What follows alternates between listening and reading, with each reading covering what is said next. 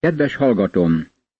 Királyok első könyvének második fejezete följegyzi Dávid utolsó tanácsait Salamonnak, mielőtt meghalna, és Salamon bölcsen végrehajtaná Dávid kívánságait. Amikor közeledett Dávid halálának az ideje, ezt a parancsot adta fiának, Salamonnak. Én már elmegyek azon az úton, amelyen minden földi ember elmegy. Légy erős, légy férfi. Királyok első könyve, második rész, első és második vers. Legelőször Dávid ezt mondja. Elmegyek azon az úton, amelyen minden földi ember elmegy. Ez az ember életének rendje. A római levél 5. részének 12. versében Pálapostól ezt mondja. Ahogyan tehát egy ember által jött a bűn a világba, és a bűn által a halál, úgy minden emberre átterjedt a halál azáltal, hogy mindenki védkezett. Ember által jött be a halál, és a halál minden emberre elhatott, mert minnyájan védkeztünk. Ádám bűne eljutott hozzád és hozzám, és ha az Úr késlekedik, akkor mi is átmegyünk a halál kapuján. Miért? Mert ez minden földinek a sorsa, ez az életúton való haladásnak a vége. Ez nem valami vonzó téma. Nem szeretünk a halálra gondolni, mert egy kicsit lehangoló ez az emberiségre nézve. A 23. Zsoltár negyedik versében Dávid ezt mondja. Ha a halál árnyéka völgyében járok is, nem félek semmi bajtól, mert te velem vagy. Vesződés botod megvigasztal engem. Dávid nem arról a tényről beszél, hogy elérkezett halálának órája. Mint valaki mondta, az a pillanat, ami neked életet ad, kezdi elvenni is azt tőled. Dávid az életet egy völgyön való áthaladáshoz hasonlítja. Születéskor kezdünk haladni a mély völgyben, és minél távolabbra jutunk, az annál szorosabbá válik. Végül a völgy a halálban végződik. Minnyájan haladunk a völgyben. Lehet ma valaki viruló egészségben, de meghalhat, mielőtt lemenne a nap. Dávid következő szavai Salamon felé irányulnak. Légy erős, légy férfi.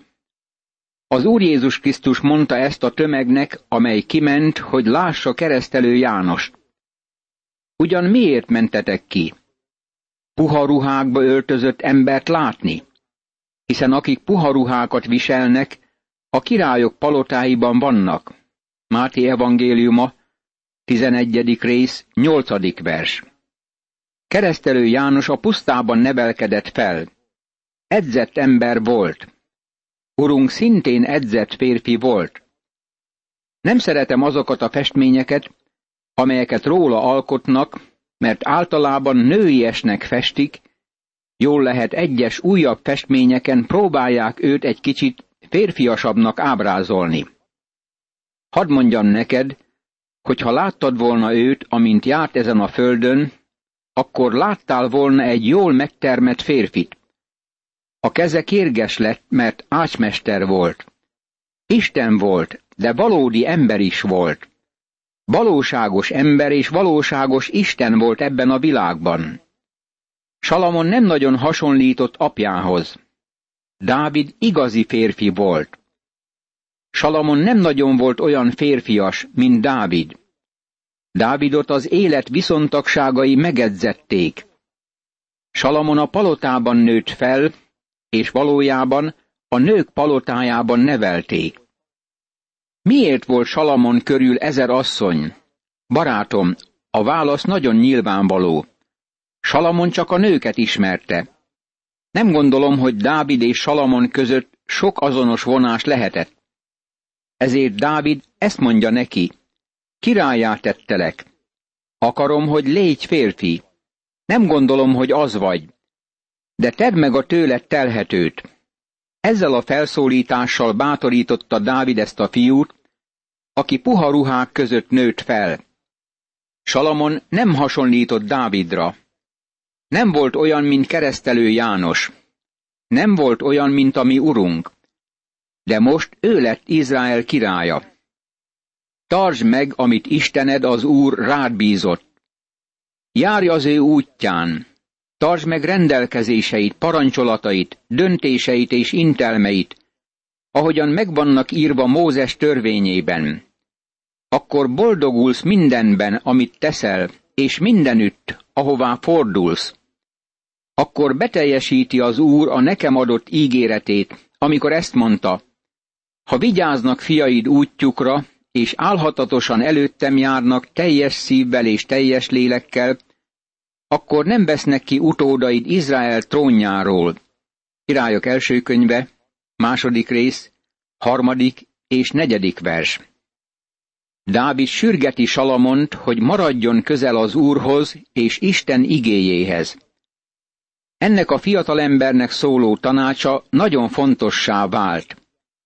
Igen kevés figyelmet fordítanak arra az örökségre, amit Dávid Salamonra hagyott, de azt hiszem, hogy amit Dávid átadott neki, az képessé tette őt arra, hogy az egyik legnagyobb király legyen a földön. Valójában Salamon az egyik legjobban ismert király, aki valaha élt.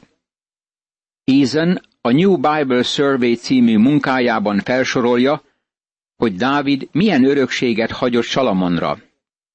Átvezette a nemzet irányítását Saul házáról és Benjamin törzséről Júdára, és megalapította Dávid királyi házát. Ez nagyon fontossá válik, amint majd látjuk, amikor eljutunk az új szövetséghez. Máté evangéliuma ezzel a nyilatkozattal kezdődik.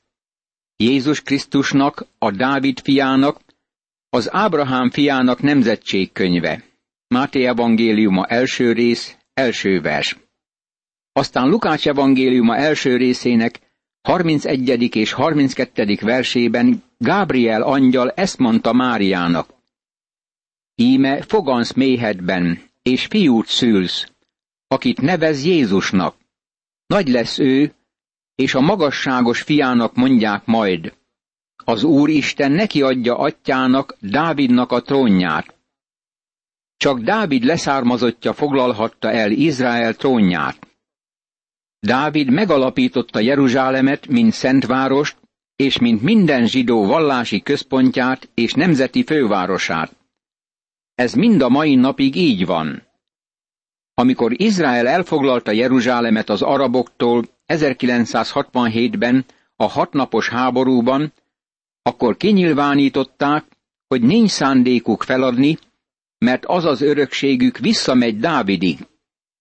Jeruzsálem Dávid kedvenc városa volt, és ő tette Izrael népének fővárosává. Salamon feldíszítette a várost a templomépítéssel, és Izrael vallási központjává tette. Meg kell azonban jegyeznünk, hogy Dávid tette meg az előkészületeket a templomépítésre. Dávid kiirtotta a bálványimádást gyakorlati módon, és Jahve imádatát egyetemessé tette az országban. Ez volt a legfontosabb vívmánya. Meghódított sok nemzetet, amelyek adót fizettek Izraelnek és királyának. Kiterjesztette az ország határait délen Egyiptomig, és északon meg keleten az Eufrátész folyóig, és Dávid valójában jóval távolabb terjesztette ki Izrael határait, mint bárki azelőtt vagy azóta. Salamon uralma alatt a béke azért volt lehetséges, mert Dávid leigázta Izrael ellenségeit. Jól lehet egy keleti uralkodónak jelentős háreme volt, Dávid idegen nőkkel való házassága nagyjából politikai színezetű volt, és viszonylag mentes volt a vallási és erkölcsi romlástól. A hárem birtoklása annak a kornak a szokása volt, de Isten nem hagyta jóvá Dávid sok feleségét, és ez főként oda vezethető vissza, hogy nagyon sok veszélyben forgott állandóan az élete és családja. Sok fia született ezektől az asszonyoktól, és ez állandó feszültséget okozott a palotán belül. Ez Dávidnak sok szomorúság forrásává lett egész életében. Salamon is nem Dávid került a sok idegen feleség befolyása alá. Igaz, Dávid szörnyű bűn követett el, de ez Betsabéval való házasságkötése előtt történt. Ezután már nem került sor többé semmilyen botrányra. Dávid költő és zenész volt, aki úgy vált ismerté a nép előtt, mint Izrael kedvenc zsoltárosa, és nekünk legalább 73 zsoltárt hagyott hátra. Dávid tervezte a templomot, amelyet föl kellett emelni a nemzet vallásos életének felmagasztalása és Jahve imádata érdekében. Jól lehet, nem engedte meg neki Isten, hogy fölépítse a templomot. Versengés volt az északi tíz törzs, meg a déli Júda és Benjamin között, és Saul haláláig folyt az, Dávidnak nem volt súlyos nehézsége az összes törzsnek uralma alatti egyesítése területén, és abban, hogy Jeruzsálemet országos fővárossá tegye. Dávid halálának idején Izrael volt a leghatalmasabb katonai erő, és a nép békében és szabadságban élt úgy, hogy mindenki a saját szőlője és fügefája alatt ülhetett. Salamon békét élvezett uralma alatt, és ezt a békét Dávid uralma alapozta meg. Itt van még melletted a Benyámini Simei, Gérá fia Bahúrimból, aki gyalázatosan szidalmazott, amikor Mahanaimba mentem. Ő ugyan elém jött a Jordánhoz, ezért megesküdtem az úrra, hogy nem öletem meg fegyverrel. Te azonban ne hagyd őt büntetlenül. Bölcs ember vagy te, és tudod, mit kell tenned, hogy őszfejét vérbe borítva juttasd a halottak hazájába. Királyok első könyve, második rész, nyolcadik és kilencedik vers. Dávid úgy beszél itt, mintha bosszú álló lelkülete volna, de valójában nem ez történik. Jól lehet Simei bemutatta, hogy áruló volt, de mivel Dávid esküdtett, hogy nem érinti, ezért Simei még mindig életben maradt. Dávid ura volt a szavának. Most azonban megmondja Salamonnak, hogy vigyázzon rá, és ha Simei bármi jelét mutatja az árulásnak, akkor Salamon megfelelően bánjon vele. Eljött az az idő, amikor Salamon leszámolt Simeivel, de csak engedetlensége után, és amikor bemutatkozott, mint igazi áruló. Azután pihenni tért Dávid őseihez, és eltemették Dávid városában. Dávid negyven évig uralkodott Izraelben.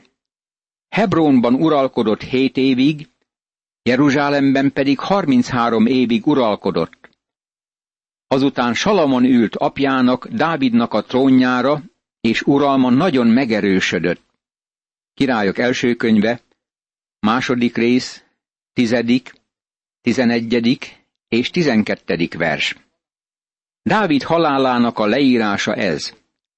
Dávid nagy embere volt Istennek. Emlékszel Dávid és Betsabé első fiára? Meghalt néhány napos korában. Dávid azt mondta róla, ő sohasem jön vissza hozzám, hanem én megyek hozzá. Most Dávid elment, hogy együtt legyen gyermekével. Salamon azután, hogy apja meghalt, elfoglalta a trónt. Bármilyen dinasztia vagy uralkodó váltásakor mindig zűrzavar és nagy változások következnek be. Adóníjá, Haggit fia egyszer megjelent Becsabénál, Salamon anyjánál, aki megkérdezte, békés szándékkal jössz-e? Ő így felelt, békés szándékkal. Majd ezt mondta, beszédem volna veled. Ő így felelt, beszélj. Királyok első könyve, második rész, tizenharmadik és tizennegyedik vers. Jól lehet, most már Salamon ül a trónon, Adóníjá nem adta fel azt az elképzelését, hogy király akar lenni. Visszatért Betsabéhoz, és tovább melengedte ezt a gondolatot. Betsabé nem nagyon bízott benne, és érdeklődött küldetése felől. Ő elmondta, hogy békességes szándékkal ment oda. Betsabé kész volt meghallgatni őt. Adóníjá ezt mondta. Te is tudod, hogy enyém volt a királyság, és már egész Izrael engem tekintett királyának. De aztán úgy fordult a dolog, hogy testvéremé lett a királyság, mert neki adta az Úr. Királyok első könyve, második rész, tizenötödik vers. Azt mondja, hogy sokkal népszerűbb volt Salamonnál, és a nép őt akarta királyává tenni. Most én egy kéréssel fordulok hozzád, ne utasíts el. Betsabé így válaszolt, beszélj.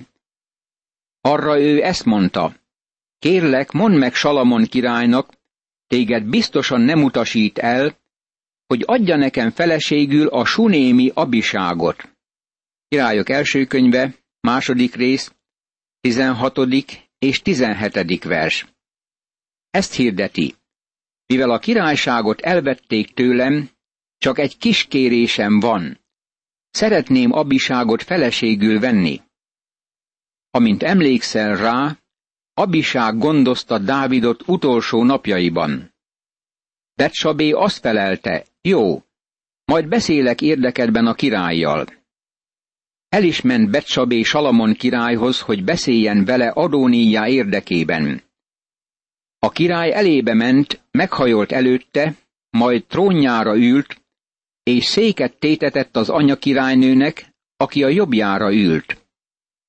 Akkor Betsabé ezt mondta, egy kis kéréssel fordulok hozzád, ne utasíts el.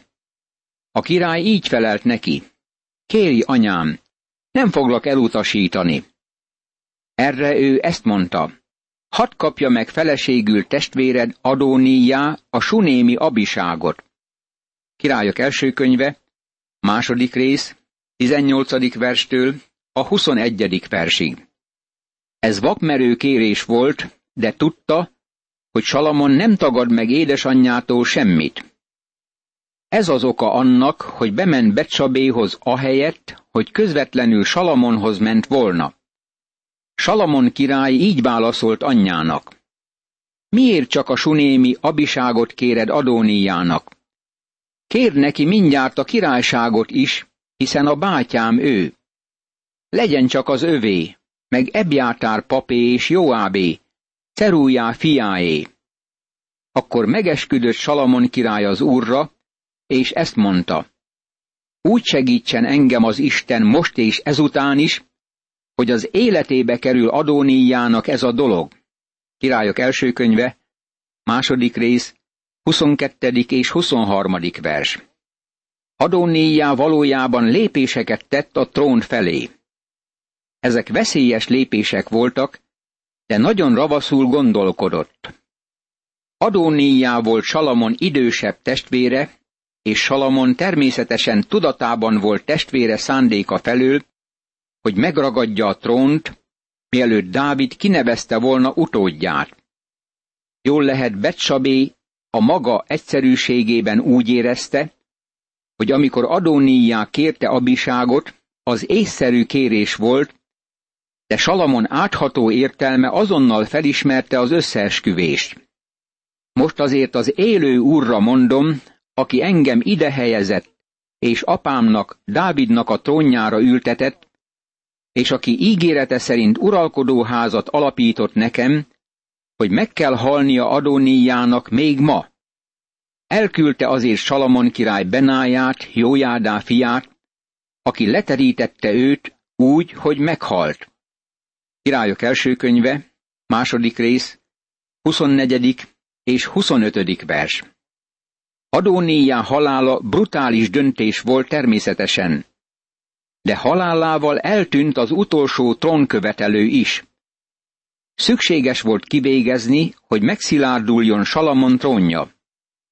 Amíg Adóníjá élt, tovább szőtte volna a terveket, hogy megragadja a trónt magának. Most, miután Adóníját félretették az útból, Salamon rájött, hogy szükségessé válik a befolyásos tisztségekből eltávolítani azokat, akik Adóníját támogatták. Ebjátár papnak pedig ezt parancsolta a király. Menj Anátódba, a földbirtokodra, különben halál fia vagy. Nem akarlak mag téged is megöletni, mivel te hordoztad az én uramnak, az úrnak a ládáját, apám, Dávid előtt, és együtt szenvedtél el mindent, amit apám elszenvedett. Így űzte el Salamon Ebjátát, nem lehetett többé az úr papja. Ezzel beteljesedett az úr igéje, amelyet Éli házáról mondott Silóban. Királyok első könyve, második rész, 26. és 27. vers. Ebjátár Áron leszármazottja volt, és most távoznia kellett papi tisztségéből. Hazaküldték őt megszégyenítetten, mert részt vett Adóníjá lázadásában. Csak azért nem végezték ki, mert hűséges volt Dávid iránt Absalon lázadása idején. Ezzel véget ért Éli családi vonala.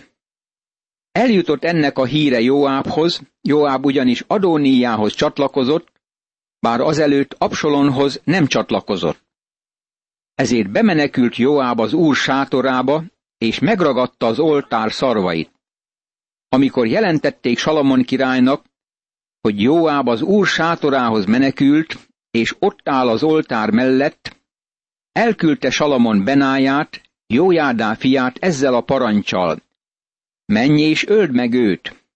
Benájá el is ment az úr sátorához, és ezt mondta Jóábnak. A király azt parancsolja, hogy jöjj ki. Ő azonban így felelt. Nem megyek, itt akarok meghalni. Benájá megvitte a királynak a választ, hogy mit beszélt Jóáb, és mit felelt neki. Királyok első könyve, második rész, 28., 29. és 30. vers. Amikor Joáb meghallotta, hogy mi történt Ebjátárral és Adóníjával, oda rohant az úr hajlékához, és megragadta az oltár szarvait. Salamon Benáját, Jójádá fiát küldte el, hogy kivégezze Joábot. Joáb után ment és kérte, hogy távozzék a szent sátorból. Joáb nem engedett. Ezt mondta, nem megyek, itt akarok meghalni. Erre azt mondta neki a király, tedd meg, amit kíván, öld meg és temesd el. Így hárítod el rólam és apám házáról a Joáb által ok nélkül kiontott vért. Őt büntesse meg az úr azért a vérontásért, hogy megölt két magánál igazabb és jobb embert, fegyverrel gyilkolva meg őket, apámnak, Dávidnak a tudta nélkül, Abnért, Nérfiát, Izrael hadsereg parancsnokát, és Amászát, Jeter fiát, Júda hadsereg parancsnokát. Királyok első könyve, második rész, 31. és 32. vers. Joáb véreskezű ember volt. Szájon kiontott vérük Joáb fejére, és utódainak a fejére örökre. Dávidnak és utódainak, házának és trónjának pedig adjon az úr békét örökké. Elment tehát Benájá, Jójádá fia, rátámadt Joábra, és megölte. Hazájában, a pusztában temették el. Királyok első könyve, második rész, 33. és 34. vers. Kivégezték, mert részt vett a Salamon elleni lázadásban. Imádkozzunk! Istenem, félelmetesek ezek a leírások, és azt bizonyítják, hogy a bűn nem marad büntetés nélkül. Segíts meg, hogy óvakodjam a bűntől, és igyekezzem bűneimet megvallani előtted, és hinni abban, hogy az Úr Jézus Krisztus által bűnbocsánatot nyerek. Ámen.